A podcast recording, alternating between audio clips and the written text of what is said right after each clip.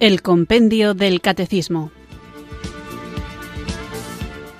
Un programa dirigido por el Padre Antonio López.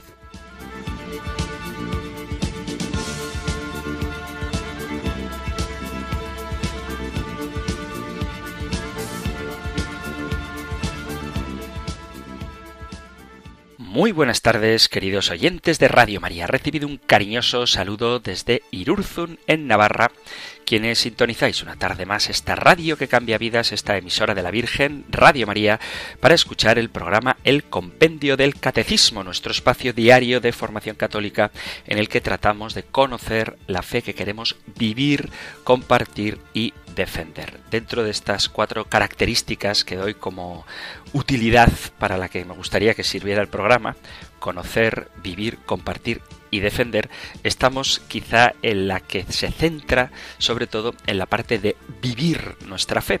Por eso la parte del compendio del catecismo en la que estamos, la tercera parte, es la vida en Cristo y la vocación del hombre, que es la bienaventuranza eterna, la comunión con Dios. De ahí que hayamos hablado de las virtudes, y en el programa anterior comenzábamos con un tema que es muy interesante y muy profundo, y por eso hay que entenderlo bien, que es el tema del pecado. Y el catecismo, que es muy pedagógico, y la Iglesia, que es una muy buena madre, nos empieza a hablar del pecado poniendo la atención en acoger la misericordia de Dios, porque el centro de la predicación no es el pecado, es siempre la misericordia de Dios. ¿Cómo entendemos esto? Pues con una frase muy famosa y conocida de San Agustín, que dice: el que te creó sin ti no te salvará sin ti. Es decir, Dios quiere salvarte, Dios te ofrece su gracia, su misericordia, gratuitamente, te la ofrece sin ti, pero aceptarla depende de ti. Por eso deberíamos meditar mucho en esta expresión: el que te creó sin ti no te salvará sin ti. La providencia de Dios nos trajo al mundo sin nosotros, mediante nuestros padres. Ese era el plan de Dios, y el Señor ha enviado a Jesucristo para que sea nuestro Salvador. Sin embargo, para esto, para ser salvados por Él, el Señor necesita de nuestra colaboración. Es preciso vivir ese consejo de San Agustín.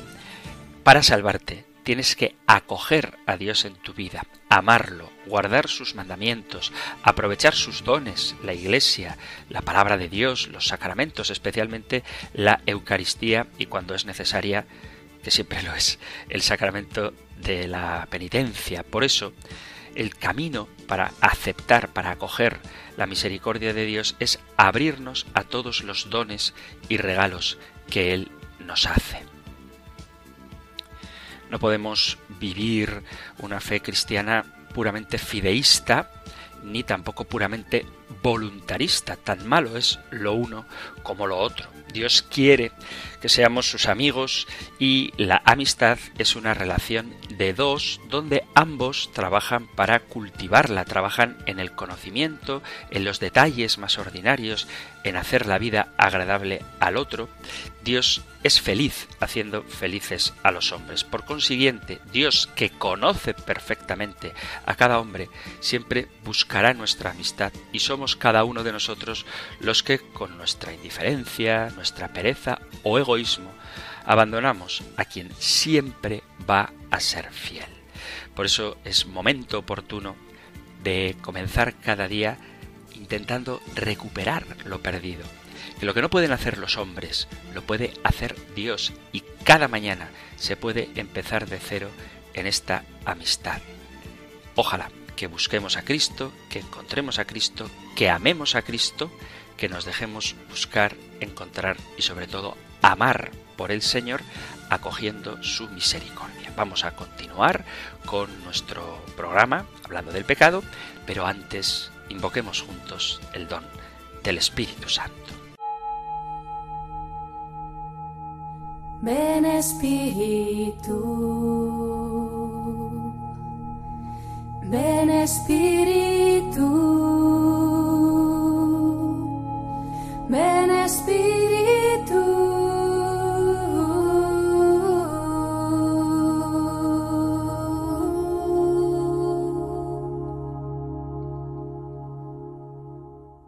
pongo en tus preciosas manos mi voluntad, Padre mío, para que tú muevas y dispongas mi rumbo. Ayúdame a estar atento a las artimañas del enemigo. Ayúdame a reconocer lo bueno y distinguirlo de lo malo en cada aspecto de mi vida, con mi familia, mis amigos, en mi trabajo, en la escuela y en cada uno de mis entornos, cualquiera que éste sea. Yo estoy convencido de que escuchas mis plegarias, de que tú siempre estás atento a nuestras súplicas. Por favor, no apartes tu mano amorosa de mí, no me sueltes nunca, Padre, porque yo sin ti estaría perdido en medio de la tristeza del pecado y la desolación. Muchas gracias por escucharme y gracias porque sé que tú me estás perdonando, porque sé que tú sabes que mi arrepentimiento es sincero y me brota del corazón. Gracias, Señor, porque tu misericordia no tiene límites, porque tú haces nuevas todas las cosas. Gracias por mirarme con amor a pesar de mi fragilidad, a pesar de mi pecado. Muchas gracias, Señor amado, por recibir de nuevo este corazón que solo quiere amarte y adorarte todos los días de su vida. En el nombre perfecto de Jesús. Amén. Ven Espíritu, ven Espíritu. Ven Espíritu,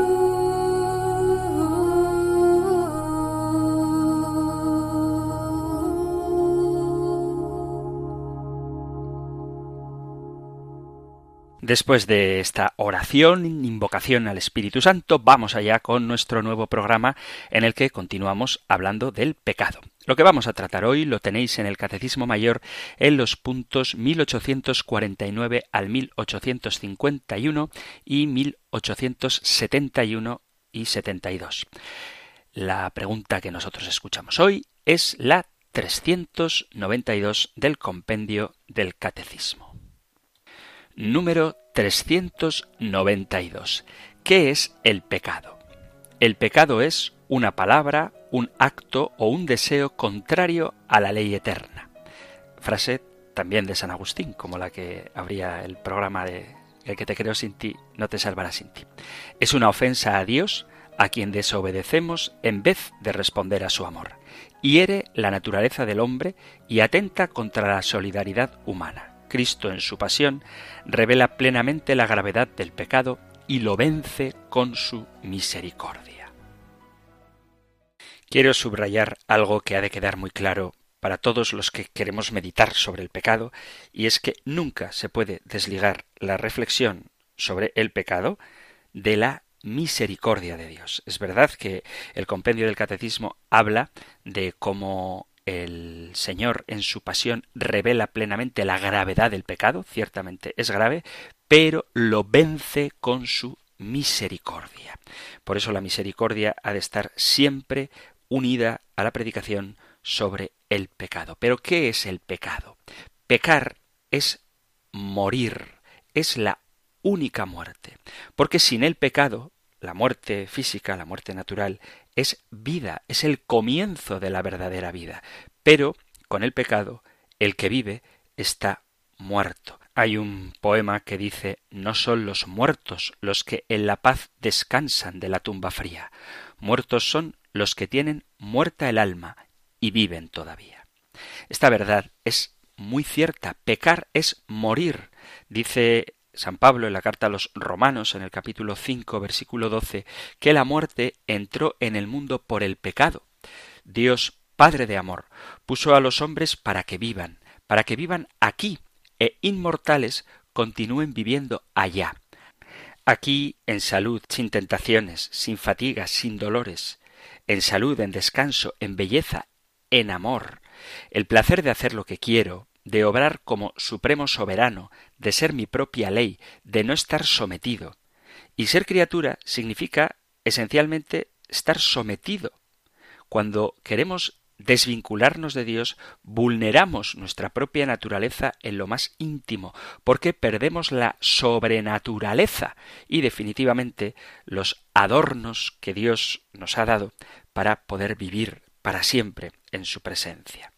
una experiencia de libertad mal entendida. Es el clásico ejemplo de la mariposa que quiso conocer el fuego y se quemó.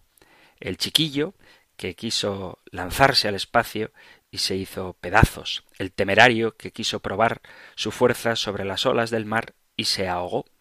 Todas estas cuestiones, todos estos ejemplos, violentan la propia naturaleza y hacen que quien pretende aventurarse a vivirlas muera. Y desde Adán y Eva, la muerte física es de todos. Es sin duda la más universal de las experiencias. Sin embargo, la muerte física no es sino el símbolo de otras muertes que tiene el pecador. En primer lugar, el pecado es morir a la verdad. ¿Por qué? Porque el pecado es la mentira. Es mentira que somos autónomos. Tenemos ley y la atropellamos. Mentira que amamos a Dios y le ofendemos. Mentira que esos placeres nos van a dar felicidad. El que se adhiere a lo caduco cae con ello. El que se apoya en la caña sangra al romperse esta.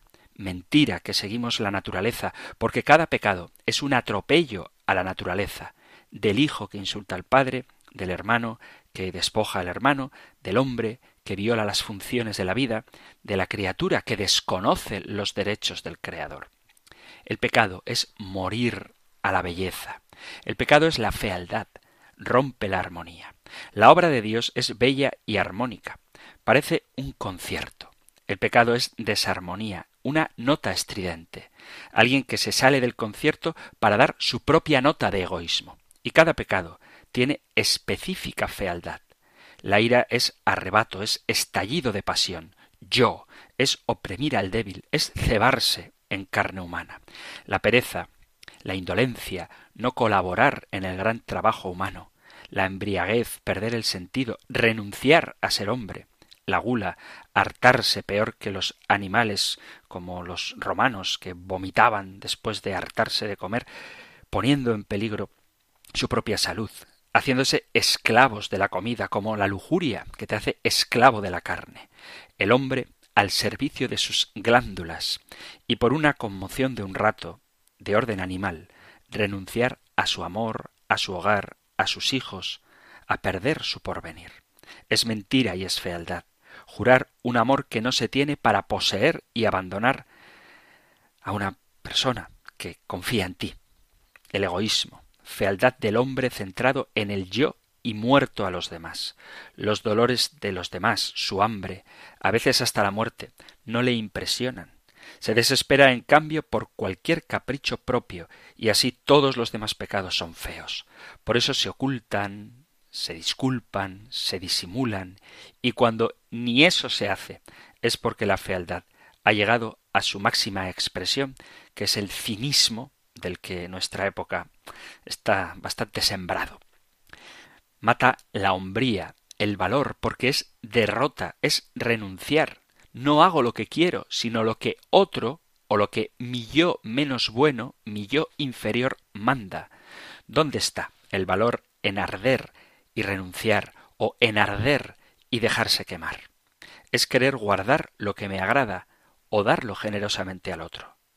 Recorre todas las tentaciones y verás que el verdadero valor, la hombría, está en sobreponerse. Hay quienes dicen que esto es demasiado, que es un lenguaje duro, pasado de modas, que no hace falta ser tan exigente.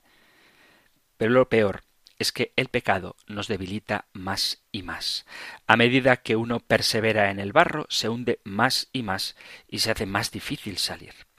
El poder para el bien se hace cada vez más débil.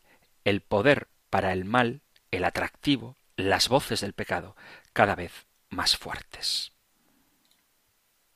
El pecado es morir a la delicadeza.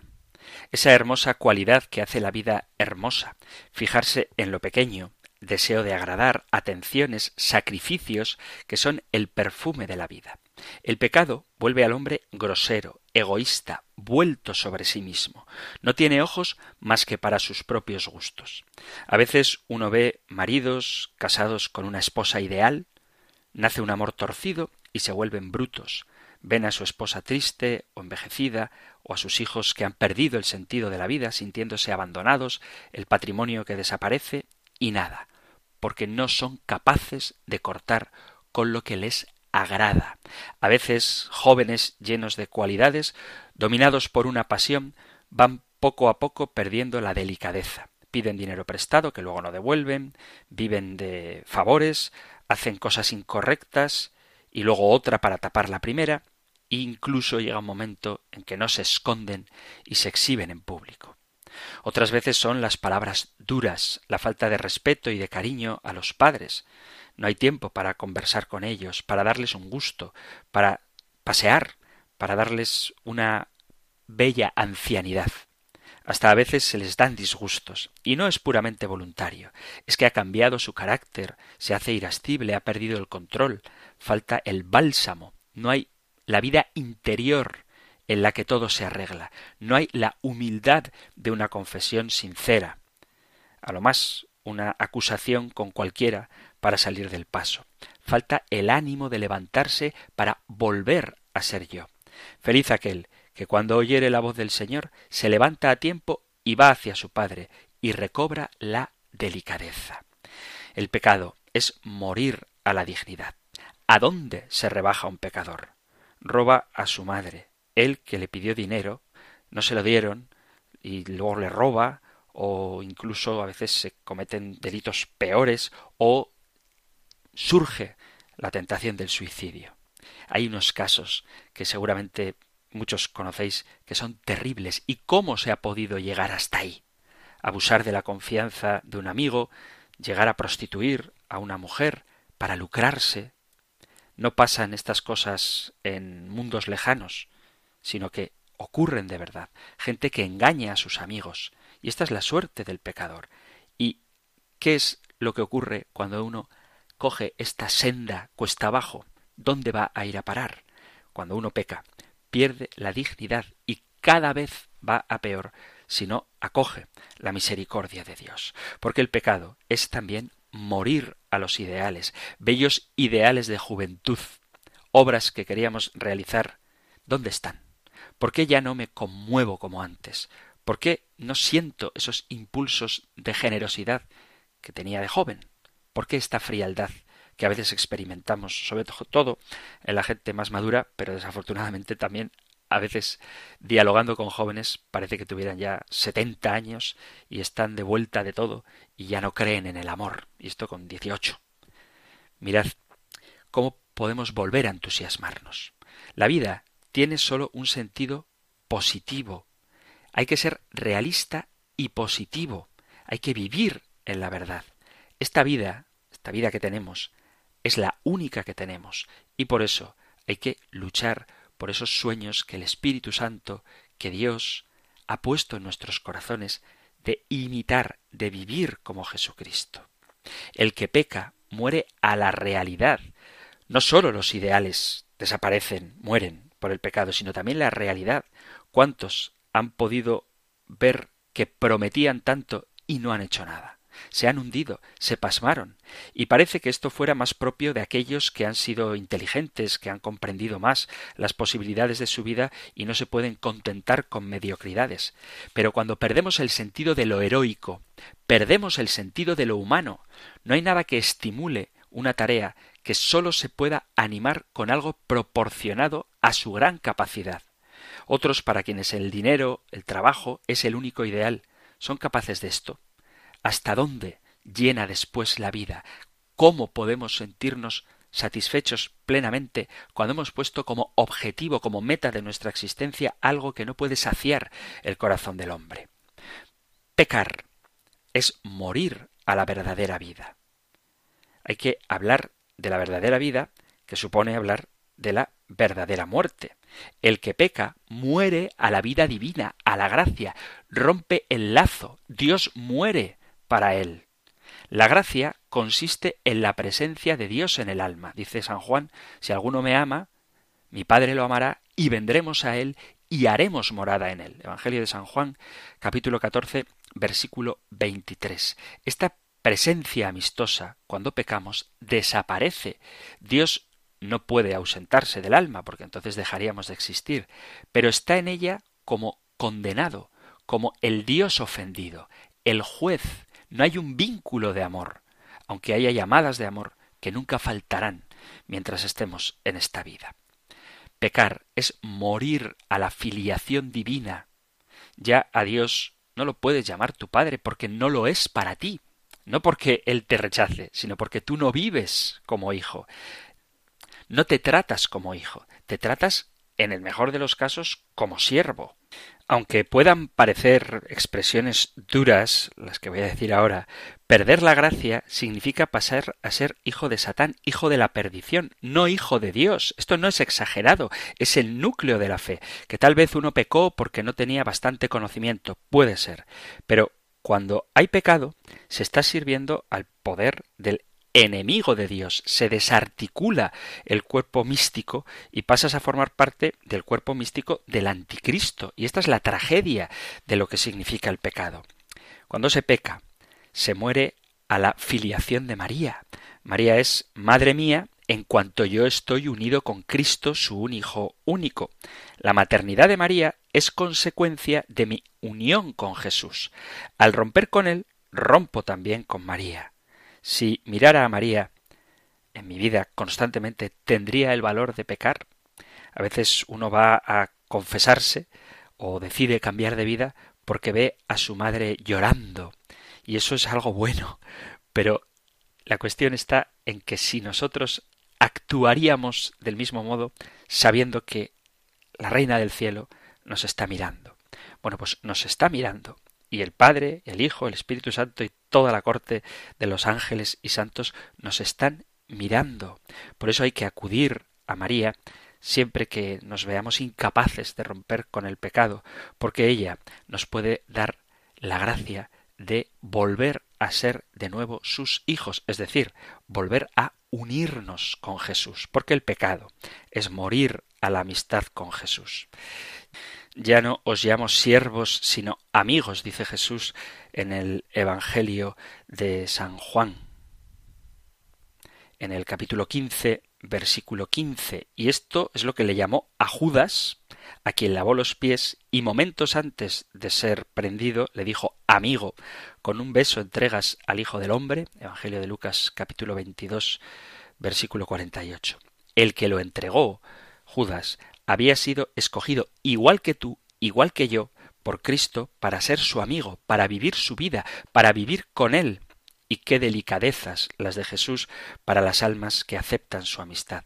Mora en sus almas, los visita cada día, los perdona, los alienta, los enriquece, oye sus plegarias, se hace cargo de sus intereses. Cuida tú de mí y yo cuidaré de ti. Se lee en el Kempis, en la Imitación de Cristo, sobre esta amistad de Jesús. ¡Qué dulce es esa hora en que Jesús está presente! Cómo todo parece suave, fácil, llevadero. Al enfermar, me vendrá a ver con la Eucaristía y el sacramento de la unción.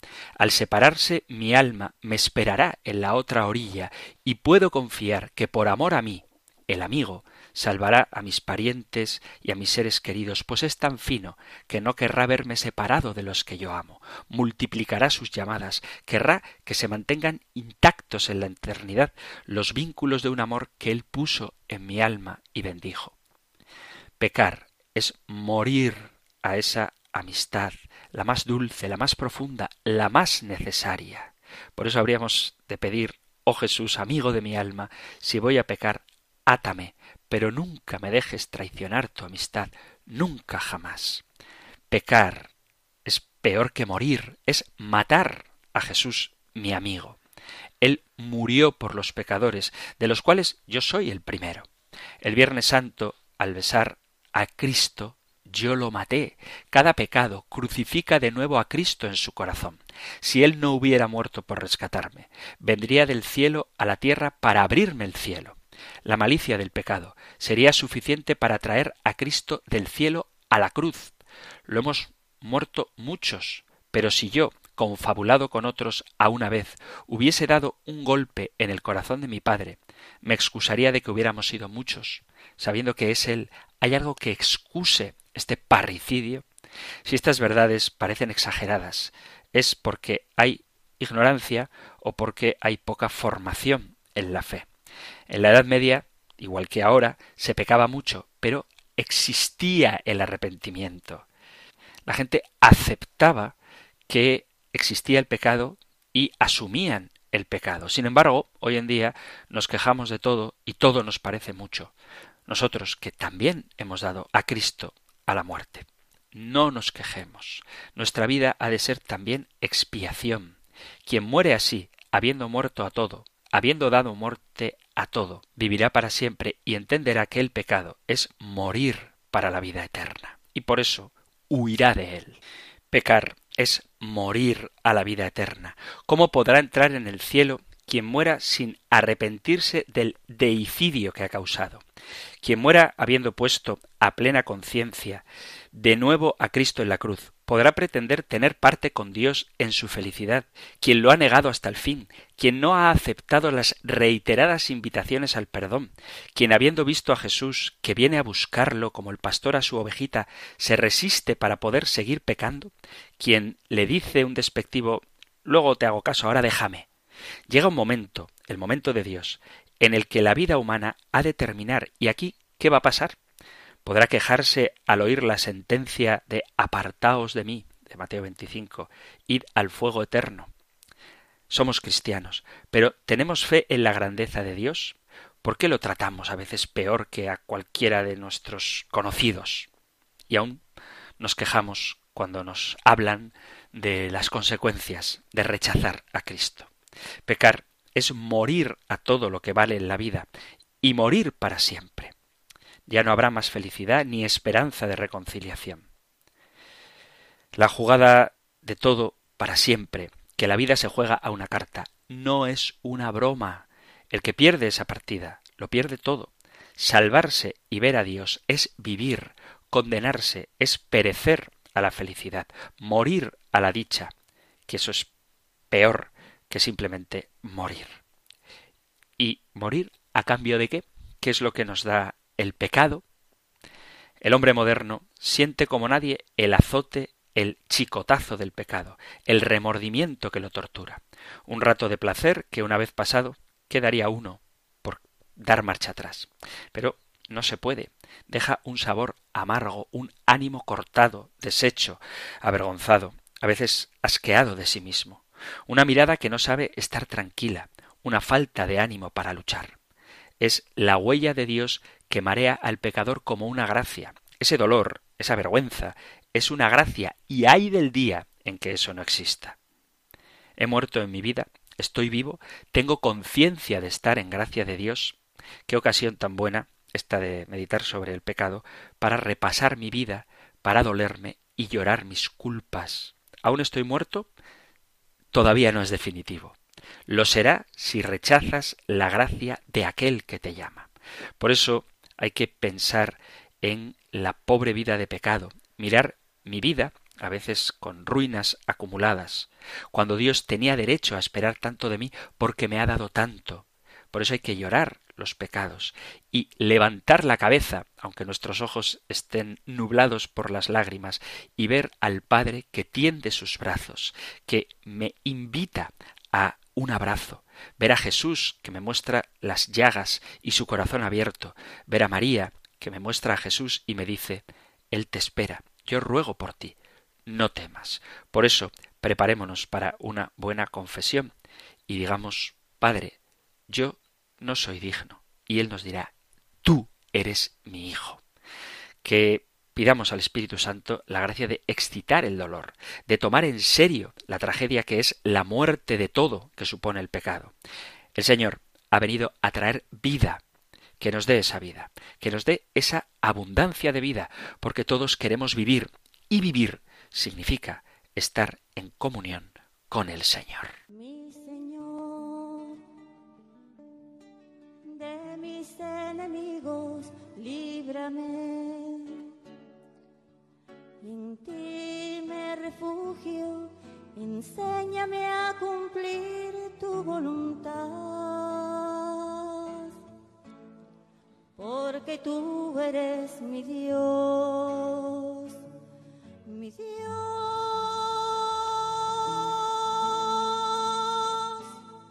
Tu espíritu que es bueno me guíe por una tierra llana. Mi Señor, de mis enemigos líbrame,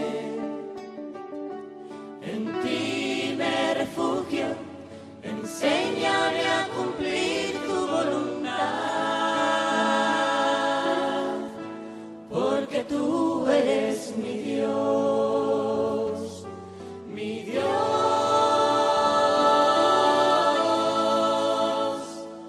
Tu espíritu que es bueno me guíe por una tierra llana.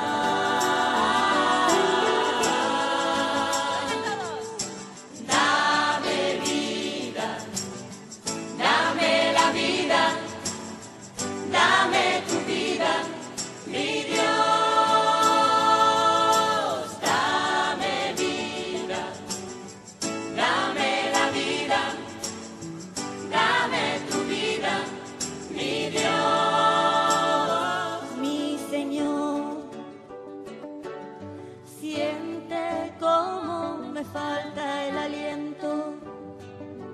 No escondas tu rostro, si lo alejas de mí me moriría. Haz que sienta en la mañana tu amor. Enséñame el camino a seguir. A ti levanto mi alma.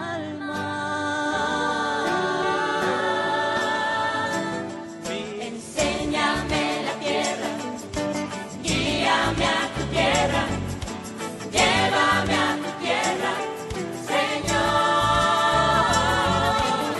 Enséñame la tierra, guíame a tu tierra, llévame a tu tierra, Señor. Dame vida, dame la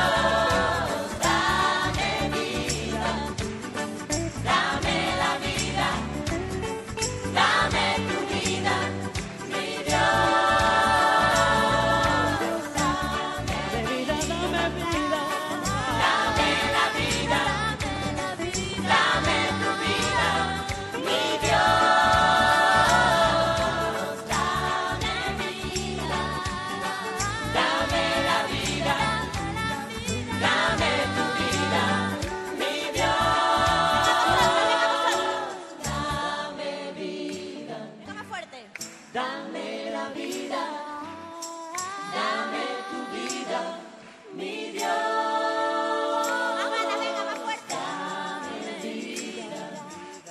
Dame vida, dame la vida, dame tu vida, mi Dios. Dame vida, dame vida, dame la vida, dame tu vida, mi Dios. Dame vida, dame la vida, dame tu vida, mi Dios. Dame vida, dame la vida, dame tu vida, mi Dios. Dame vida, dame la vida, dame tu vida, mi Dios. Dame vida, dame la vida, dame tu vida, mi Dios. Dame vida, dame la vida, dame tu vida, mi Dios.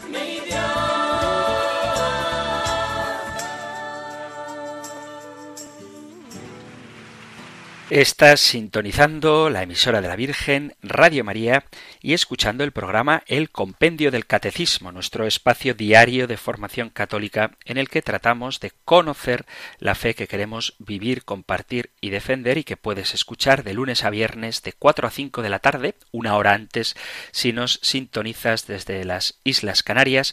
Hoy estamos tratando la pregunta trescientos noventa y dos, ¿qué es el pecado? Y hemos hecho una reflexión, una meditación sobre cómo el pecado significa simple y llanamente la muerte. El pecado es algo siempre malo. El pecado, constituye una ofensa a Dios, es el único mal absoluto y está en el origen de todos los males.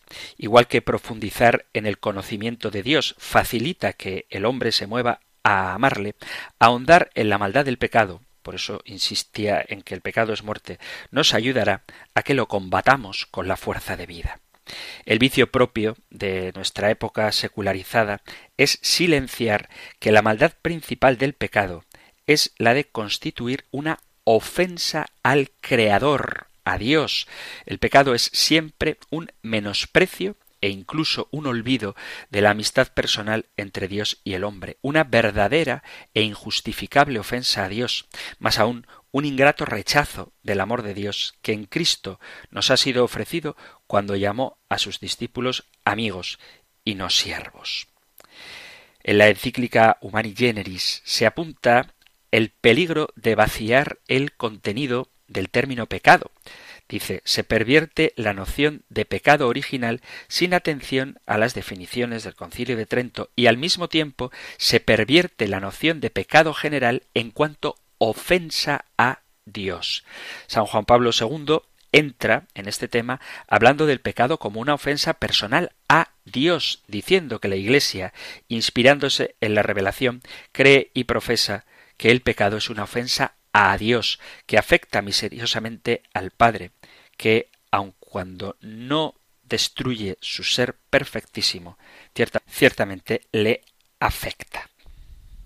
En la Biblia, el pecado aparece como una realidad misteriosa que ofende a Dios en sí mismo. El hombre, con el pecado, impide a Dios que consume su amor como Padre. No toca, desde luego, para nada la divinidad de Dios, que sigue siendo inmutable, pero tampoco le deja al Padre realizar esa relación que él busca. Ni causa ningún daño efectivo en la naturaleza divina, pero le impide darse como Padre, o mejor, como decía, consumar su comunicación como Padre. El único que resulta efectivamente dañado por el pecado es el mismo hombre que con él se esclaviza y se destruye. Pero también es verdad que por el pecado Dios no ha podido llevar a cabo su obra de amor paternal.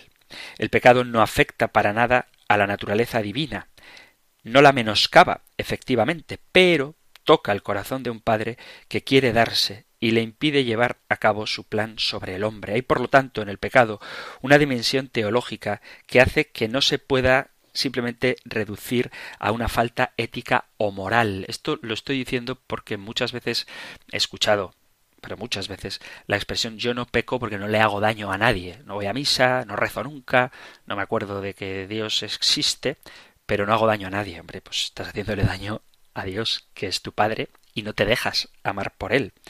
El pecado, por tanto, ha de ser contemplado y estudiado desde una perspectiva de fe y una visión religiosa, no simplemente desde una visión ética. Es verdad que el hombre es el verdaderamente perjudicado con sus propios pecados, hasta el punto de que no es posible una visión realmente cristiana del hombre sin una visión también realmente cristiana del pecado. Hay que estudiar el pecado desde la perspectiva que tiene, es decir, desde Dios. Al hombre responsablemente cristiano no le interesa tanto cómo ve y juzga el hecho del pecado la sociedad, el hombre culto o el hombre menos culto, o la ética o la sociología o las ciencias morales, sino simple y llanamente cómo ve Dios el pecado. El mismo hecho del pecado es una realidad misteriosa cuyo alcance escapa a la mente humana. El pecado, aun en su perspectiva antropológica, es parte integrante de la verdad sobre el hombre. Lo encuentra inmediatamente en el horizonte divino, en el que el pecado se confronta con la verdad del amor divino, justo, generoso y fiel, que se manifiesta sobre todo en el perdón y en la redención. No faltan quienes poseen una gran sensibilidad ante las injusticias y crímenes que lesionan la dignidad de los hombres, y es bueno tenerla. Pero constituye un error desvincularla de la ofensa a Dios que, según nos enseña el Concilio, constituye la raíz de toda humana injusticia. Cuando el hombre, negándose a reconocer a Dios como su principio, rompe la debida ordenación al último fin, quiebra todo su propio orden, tanto en lo que respecta a su persona como a las relaciones con los demás hombres y con el resto de la creación. Por eso, Es vano esperar que cobre consistencia un sentido del pecado en relación al hombre y a los valores humanos si falta el sentido de la ofensa cometida contra Dios, y es ahí donde radica el verdadero sentido del pecado. El pecado no es sólo infracción de la ley, sino ofensa inferida a Dios. El pecado es una ofensa a Dios. El hombre con el pecado se levanta contra el amor que Dios nos tiene y aparta de él nuestros corazones. Aunque la criatura no puede causar daño al Creador, el que peca de algún modo atenta contra su gloria. No se dice que el hombre peque contra Dios porque le dañe, sino porque se niega a darle algo que le debe, y en este sentido le infiere una ofensa. En efecto, al elegir un bien creado contra la voluntad de Dios, el pecador se niega a reconocerle como sumo bien, y así, en cuanto del pecador depende, relega a Dios el rango de bien parcial, posponiéndolo a otros bienes que le son preferidos. Es decir, el pecado consiste en que prefieres a otras cosas antes que a Dios. Se puede decir que esta ofensa es infinita no porque el acto sea grande o los daños que cause sean trágicos, sino por la infinita amorosidad de Dios a quien se desprecia. La criatura se rebela contra el amor del Creador, de quien ha recibido cuanto posee, y lo expulsa de su alma. Por eso es una acción de inmedible maldad. No cabe desvirtuar esta realidad afirmando que ofender a un Dios infinitamente feliz y omnipotente es imposible. La ofensa a Dios, como se ha dicho, no implica daño al Creador, sino preferir la propia voluntad a la divina. La magnitud de la gravedad del pecado, que ya veremos que hay distintos grados de pecado, radica en la magnitud de la separación de la voluntad humana respecto a los designios amorosos de Dios. En cualquier caso, el modo en que el pecado ofende a Dios es ciertamente un misterio, forma parte de ese mysterium iniquitatis del que habla la segunda carta a los Tesalonicenses en el capítulo dos, versículo siete, y forma parte del misterio de la perfección misma de Dios y de su amor. Dios no puede menguar en perfección ni mudar, pero aquella perfección en el amor humano que consiste en sufrir por lo que daña a la persona amada, ¿no proviene acaso de Dios y está en modo superior en él? Es precisamente lo que hace patente la encarnación y la pasión de Cristo. La gravedad de la ofensa del pecado se puede entender mejor considerando la pasión de Jesucristo. Para el dolor y arrepentimiento de nuestros pecados nos da grande motivo la pasión del Salvador, por donde verás cuánta razón tienes aquí para sentir la grandeza y malicia de tus pecados, pues realmente ellos fueron la causa de tantos dolores. Esto dice Fray Luis de León. Por la encarnación, Jesús, en cuanto hombre, pudo y quiso sufrir por nuestros pecados. Cristo en la cruz tenía presentes a todos los hombres y por todos sufría. Su muerte la decretamos con nuestros pecados. Dice la Sagrada Escritura en el libro de los Hebreos, capítulo seis, versículo seis, que al pecar volvemos a crucificar a Cristo. Esto nos hace comprender, juntamente a la grandeza del amor de Dios, la infinita gravedad del pecado y debería remover nuestra indiferencia. Es una sabiduría que obra en nosotros el Espíritu Santo y es la raíz de nuestra conversión. El pecado ofende a Dios por ser autodestrucción del hombre en quien Él se gloría. El magisterio de la Iglesia nos lo recuerda. La revelación del Nuevo Testamento nos enseña que el pecado es el mal más profundo, que alcanza al hombre en lo más íntimo de su personalidad. Solo una justa doctrina sobre el pecado permite insistir sobre la gravedad de sus consecuencias. Es la misma humanidad del hombre lo que queda maltrecho por el pecado, generando así múltiples males, dice el libro de Sirácida, el que peca se daña a sí mismo. Por ser acto de la persona, el pecado tiene sus primeras y más importantes consecuencias en el pecador mismo, es decir, en su relación con Dios, que es el fundamento mismo de la vida humana. Le daña en su espíritu, debilitando su voluntad y nublando su inteligencia. Como ruptura con Dios, el pecado es el acto de desobediencia de una criatura que al menos implícitamente rechaza a aquel de quien ha salido y le mantiene en la vida. Es por tanto el pecado un acto suicida Ya hemos dedicado la primera parte del programa a insistir que el pecado es muerte. Porque con el pecado el hombre rechaza someterse a Dios, su equilibrio interior se rompe también, y en su propia intimidad explotan las contradicciones y los conflictos. Así castigado, el hombre produce casi inevitablemente una laceración en el tejido de sus relaciones con los otros hombres y con el mundo creado. El pecado es el único mal en sentido pleno. El pecado no es uno de entre los males que pueden aparecer en la criatura, sino que reviste mayor gravedad. Es el único que lo es, el único mal que lo es en sentido absoluto. Además, aunque se cometa en aras de la libertad, esclaviza al hombre. Hay una diferencia radical entre el mal físico y el mal moral, o sea, el pecado. Solo el pecado se opone a la voluntad de Dios y destruye a la persona. El mal moral y el físico no son males en un sentido unívoco, no significan lo mismo, sino que son males en sentido análogo. El mal es privación del bien debido y de suyo no consiste en algo positivo, ya que todo lo que es viene de Dios y tiene razón de bien. Así, los males físicos no son más que una privación porque no comportan de suyo oposición al querer de Dios, sino sólo la carencia de un bien particular que puede ser querida y ordenada al último fin. Es decir, del mal físico se puede extraer algún bien. El pecado, en cambio, no es sólo privación del bien debido, sino un cierto obstáculo que se opone al querer de Dios. El pecado es un mal en sentido absoluto, porque se opone a Dios, que es el bien absoluto. Y por eso el pecado es el único mal en todo sentido. Para muchos parece que los únicos males importantes son los físicos e intentan reducir el pecado a la mera ausencia de bienestar. Cualquier pecado, en realidad, constituye un mal más grave, porque es de orden superior, que la mayor catástrofe física, que un terremoto o una inundación. Es negación directa de la propia perfección personal, que está en la capacidad de amar a Dios y a los demás, único modo de obrar en el que se sacian los deseos del corazón humano. Ofende al Creador destruyendo el bien de la criatura que él más ama.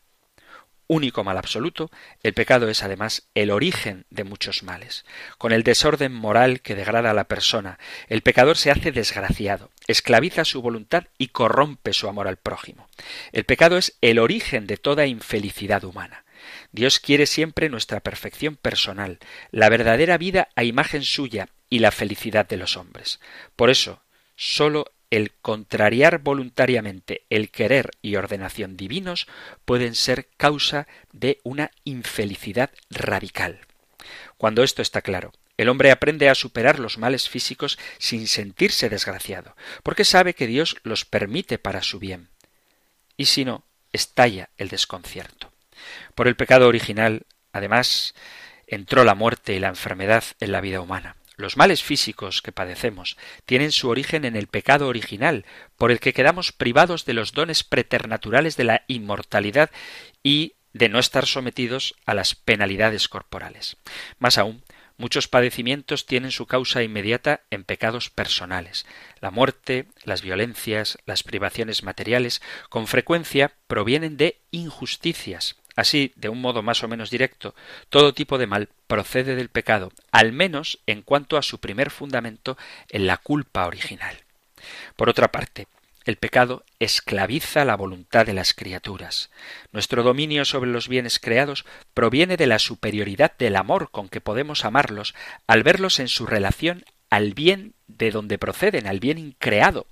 Al apartarnos de Dios, perdemos este señorío y consentimos en ser dominados por los bienes transitorios, queriendo una libertad por encima del orden divino. Y de este modo, en realidad, el hombre frustra, malogra su propia libertad. Además, al esclavizarse a los bienes temporales, el hombre se somete a quienes tienen dominio sobre ellos. Todas estas consecuencias, la infelicidad, la esclavitud al mundo y al demonio, el desamor al prójimo, no son buscadas directamente por el pecador, ciertamente, pero al pecar se quieren. Nadie obra su propia corrupción intentándola directamente, pero sí cuando sigue a una intención suya. Así como el animal se envenena no por quererlo, pero sí por querer un manjar apetitoso que está envenenado. Así que tenemos que tener cuidado porque el pecado, aunque aparezca siempre bajo la forma de bien, de algo deseable, como la manzana que la serpiente le ofreció a Eva, lo cierto es que nos aleja, nos separa de Dios y de esta manera de nuestro último fin, ahogándonos, sumergiéndonos en un pozo de insatisfacción, del que sólo la gracia divina, a la que debemos responder con el uso de nuestra libertad, puede sacarnos. El tema del pecado se ha convertido en uno de esos temas silenciados en nuestro tiempo. Incluso la predicación religiosa a veces intenta, cuando es posible, eludirlo. El cine y el teatro utilizan la palabra irónicamente o como forma de entretenimiento. La sociología y la psicología intentan desenmascararlo como ilusión o complejo. Incluso el derecho intenta cada vez más arreglarse sin el concepto de culpa. Prefieren servirse de la figura sociológica que excluye en la estadística los conceptos de bien y mal y distingue en lugar de ellos entre comportamiento desviado y comportamiento normal, de donde se deduce que las proporciones estadísticas también pueden invertirse, porque si lo que ahora es considerado desviado puede alguna vez llegar a convertirse en norma, entonces quizá merezca la pena esforzarse por hacer normal lo que es desviado.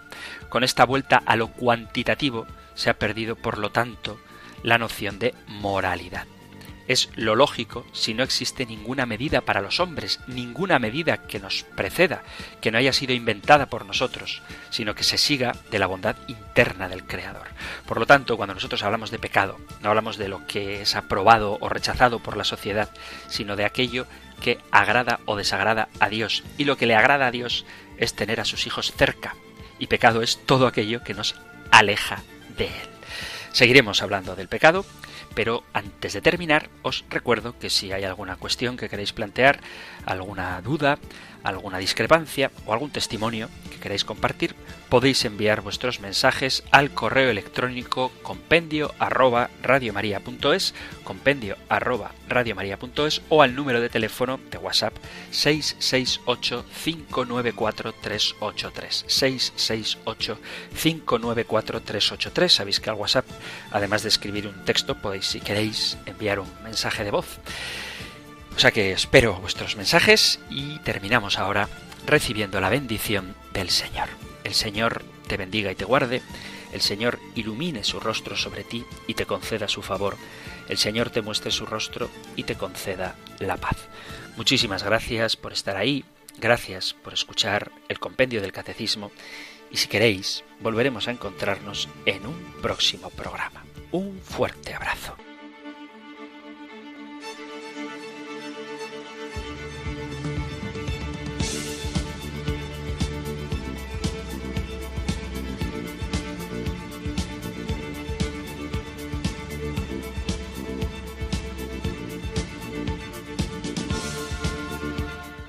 El Compendio del Catecismo.